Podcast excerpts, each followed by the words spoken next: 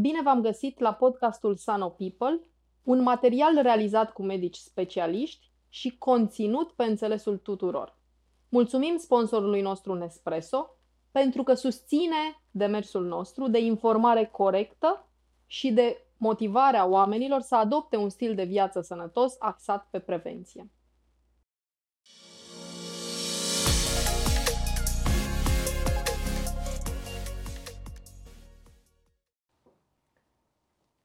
Bună ziua! Pentru această nouă ediție a podcastului Sano People o avem alături pe doamna doctor Ana Niță, medic de medicină internă. Bună ziua, doamna doctor! Bună ziua! Mulțumesc mult de invitație! Mulțumim și noi pentru prezență și aș vrea să încep prin a vă întreba de ce ați ales medicina internă. Am ales medicina internă gândindu-mă că e o patologie, e o specialitate complexă care include mai multe patologii uh, cardiovasculare, pulmonare, digestive, patologii pe care la un moment dat în viață, din păcate, cu toții le vom avea. Că vom avea tensiune, că vom avea uh, o durere abdominală, că vom ajunge um, un diabet. Vă, mulți dintre oamenii cu care ne întâlnim în fiecare zi ajung să aibă nevoie de un medic internist cel puțin o dată în viață. E o specialitate care are un grad mare de complexitate și, într-adevăr, așa cum ați spus, vedeți uh, patologii diverse. Aș vrea, aș vrea să vă întreb cum arată o zi din viața dumneavoastră. Știu că lucrați într-unul din spitalele de urgență și cred că e foarte interesant pentru toată lumea să știe cum arată totuși ziua unui, unui medic care, care face gărzi în urgență. O zi într-un spital de urgență e diferită de o altă zi. Nu e nicio zi la fel. În fiecare zi apar noi provocări. Dacă pleci la spital cu gândul că, ok, am un anumit plan, în primele două ore planul tău nu planul tău pe care l-ai făcut acasă nu mai e același, nu mai e același, același lucru cu ce se întâmplă realmente în spital.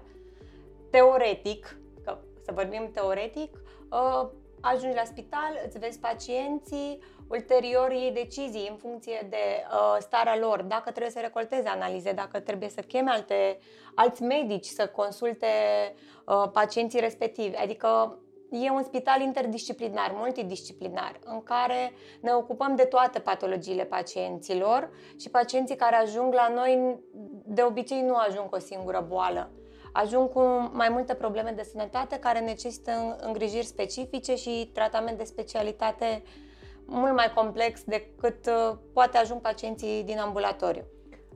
Ați pomenit deja la început despre o parte din patologiile pe care le vedeți și acum faptul că lucrați uh, și vedeți pacienți care nu au o singură patologie. Care este rolul medicului internist în, uh, în administrarea, în, dacă pot să spun, coordonarea sau cum ar fi corect să ne referim la medicul internist în relație cu un pacient care are mai multe patologii?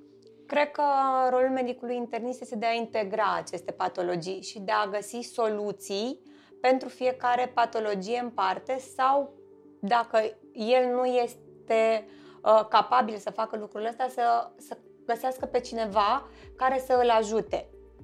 Uh, adică dacă ai o patologie cardiovasculară și uh, peste care este suprapusă și o patologie digestivă, cumva să găsești modalitatea să-l ajuți pe pacientul respectiv să, să știi să le tratezi pe ambele, pentru că sunt diverse contraindicații în tratament, în dietă, în,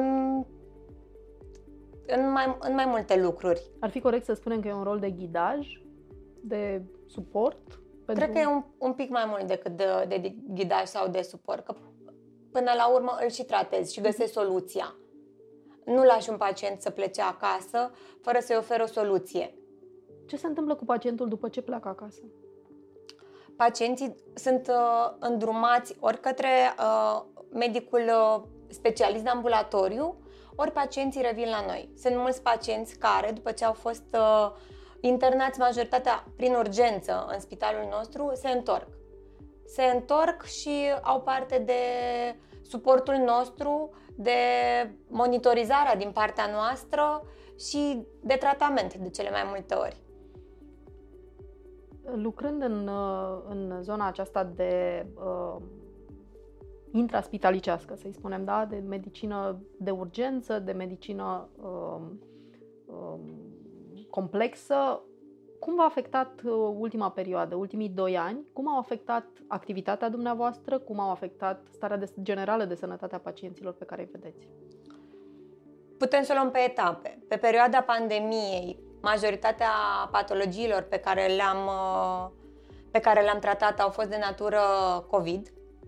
Au fost, am avut foarte mulți pacienți COVID pozitivi care nu erau bolnavi doar de COVID, adică aveau și patologiile lor preexistente sau de care nu știau și au aflat atunci. Și trebuia cumva să găsim soluția pentru, și pentru COVID și pentru patologia preexistentă. Uh, și acum pacienții care ajung în momentul ăsta la spital, când pandemia nu mai e la cote maxime, deși există COVID în continuare și mulți nu sunt conștienți de lucrul acesta, sunt mult mai gravi. Se prezintă în stadii mult mai avansate ale bolilor lor pentru că le-a fost teamă. Sunt mulți pacienți care vin și spun nu am venit în ultimul an pentru că mi-a fost teamă de COVID. Mi-a fost teamă să nu mă îmbolnăvesc sau mi-a fost teamă de ceea ce va fi aici.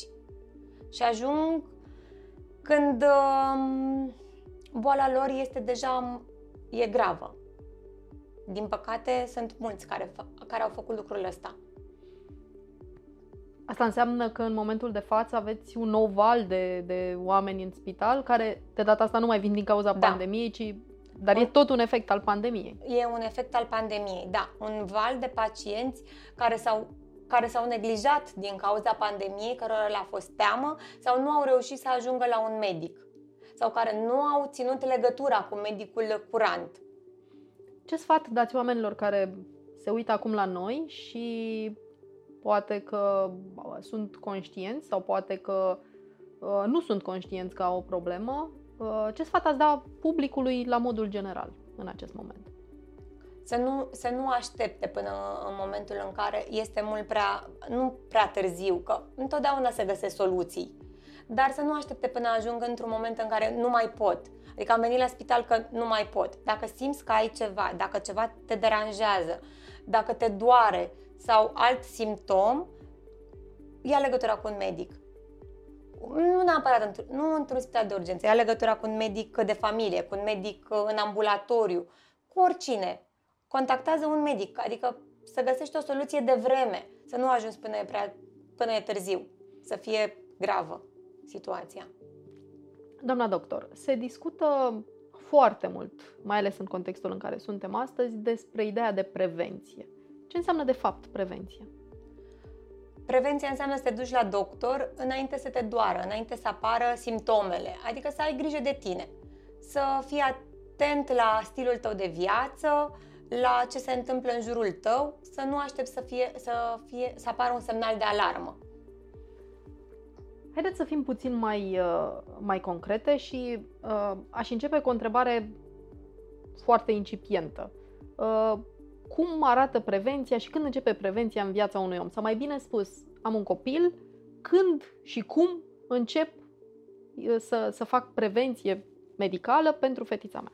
Tocmai, prevenția începe de la naștere. De când te vede prima dată medicul, te vede pe copil, îl vede medicul neonatolog. neonatolog. Și prevenția primară începe prin vaccinarea de la naștere, că majoritatea copiilor, cel puțin în, în România, sunt vaccinați la naștere. Primesc uh, vaccin. Ulterior, în viața noastră, sau să începem de la copil, ajungi să fii uh, evaluat periodic, cum ar fi normal, de un medic pediatru care te vede până la vârsta de 18 ani. Adică asta, e, asta e un lucru, e întrebarea pe care vreau să vă adresez. Până la ce vârstă merg copiii la pediatru? Copiii de la un an la 18 ani sunt uh, văzuți de medicul pediatru și ulterior de un medic uh, de la 18 ani încolo, de, la, de medicul de familie sau de un medic uh, specialist toată viața. Adică așa ar fi normal. Asta ar însemna prevenția. Să avem o legătură strânsă cu un medic în orice etapă a vieții noastre. Uh, ne-ați, uh, ne-ați explicat deja despre bolile cardiovasculare și cred că e un lucru deja știut că incidența bolilor cardiovasculare în, în rândul populației României uh, este foarte mare și de asemenea studiile arată faptul că incidența acestor boli apare mai devreme în viață decât apărea, nu știu, acum 30 de ani. Din păcate, da. Și principalul factor incriminat e stilul de viață. Adică, din ce în ce mai mulți tineri, că apar bolile cardiovasculare mai devreme, exact cum uh, ziceați, uh, au un stil de viață sedentar. Nu mai au aten- nu acordă o atenție deosebită dietei, ajung să mănânce pe fugă, să mănânce mâncare de tip fast food, să nu aibă grijă la dieta lor, să petreacă foarte mult timp în casă sau în fața laptopului sau a calculatorului, să nu mai iasă la o plimbare clasică. Nu avem nevoie de sport intens. Pur și simplu să facem un pic de mișcare în fiecare zi. 30 de, miș- de minute de mișcare în fiecare zi sunt, uh, sunt, sunt ideale. Și apoi să ajungă la un, uh, la un control anual un control anual. Uh, ne-ați spus deja că pe la vârsta copilăriei, până la 18 ani, mergem la pediatru. Uh, ne-ați spus deja că și acolo vorbim de o frecvență, da, dată, bineînțeles, de, uh, um, nu știu, posibile probleme pe care le-ar putea avea și că după această vârstă intrăm în relație cu medicul de familie, Uh, și mergem la un consult anual. Există și alte recomandări cu o frecvență, adică alte lucruri pe care ar trebui să le facem cu frecvență anuală? Mă gândesc poate la analize de sânge sau altceva? Da, clar. În baza unui consult medical, uh, cu siguranță vor fi recomandate niște analize uzuale de către, de către medic. Analize și pe baza acestor analize, dacă sunt uh, necesare investigații suplimentare sau alte consulturi de altă specialitate. Ne-ați uh, explicat de asemenea faptul că în al doilea rând sau pe locurile 2 și 3 în rândul patologiilor cu care vă întâlniți cel mai frecvent, discutăm despre uh, bolile uh, digestive. digestive, da. Uh, care sunt simptomele care ar trebui să ne, să ne spună că avem o problemă și ar trebui să ajungem de urgență la dumneavoastră? O, de urgență e mult spus. Ne așteptăm să ajungem până uh, la urgență. Dar orice disconfort abdominal, orice modificare a tranzitului, scădere ponderală involuntară, adică să nu-ți fi dorit și să vezi că, că ai slăbit, trebuie să te, să te trimite la un medic. Adică trebuie să mergi la un medic să investighezi, să ca medicul să, să vorbească cu tine, să afle despre, despre simptomele tale, despre antecedentele tale personale sau heredocolaterale, adică ale familiei tale, că sunt extrem de importante și lucrurile acestea în prevenție și în, în screening, ca să spun așa. Și um, ulterior să-ți facă analize, investigații și ce mai consideră necesar. Doamna doctor, ne-ați spus felul în care activitatea dumneavoastră a fost modificată, să spunem, negativ de către pandemie, dar există și, să spunem, uh, anumite părți pozitive legate de, de perioada care a trecut și anume o evoluție tot mai mare a mijloacelor tehnologice care sunt la dispoziția dumneavoastră și a colegilor dumneavoastră medici. Cum uh, funcționează astăzi relația dumneavoastră cu un pacient? S-a îmbunătățit? S-a schimbat ceva? Uh, pacienții cu care am ținut legătura pe perioada pandemiei, că sunt uh, mulți pacienți cu care totuși am reușit să, să avem o relație medic-pacient în ciuda pandemiei și, a, și în ciuda restricțiilor, cei cu care am comunicat pe telefon, că toată lumea are la dispoziție în momentul acesta un telefon și cu toții facem asta. Ajungem să trimitem funcții vitale, tensi- dacă e modificată tensiunea, mulți dintre ei îți trimiteau un mesaj. Uitați, tensiunea e mare, ce fac? Dacă nu pot să mă prezint la dumneavoastră sau la un uh, alt medic. Și încercam să găsim o soluție chiar dacă nu consultam clinic pacientul respectiv. Trimiteau investigații ce au reușit să facă în privat, pentru că noi fiind un spital de urgență, era mult mai greu să ajungă să-l mai consultăm în ambulatoriu ca înainte, ca pe vremuri, ca să zic așa. Doamna doctor, înțeleg faptul că utilizând telemedicina, pentru că despre asta discutăm, pacienții au avut, de fapt, oportunitatea să mențină pe perioada pandemiei relația cu medicul curant uh, și în felul acesta să-și țină poate patologia sub control.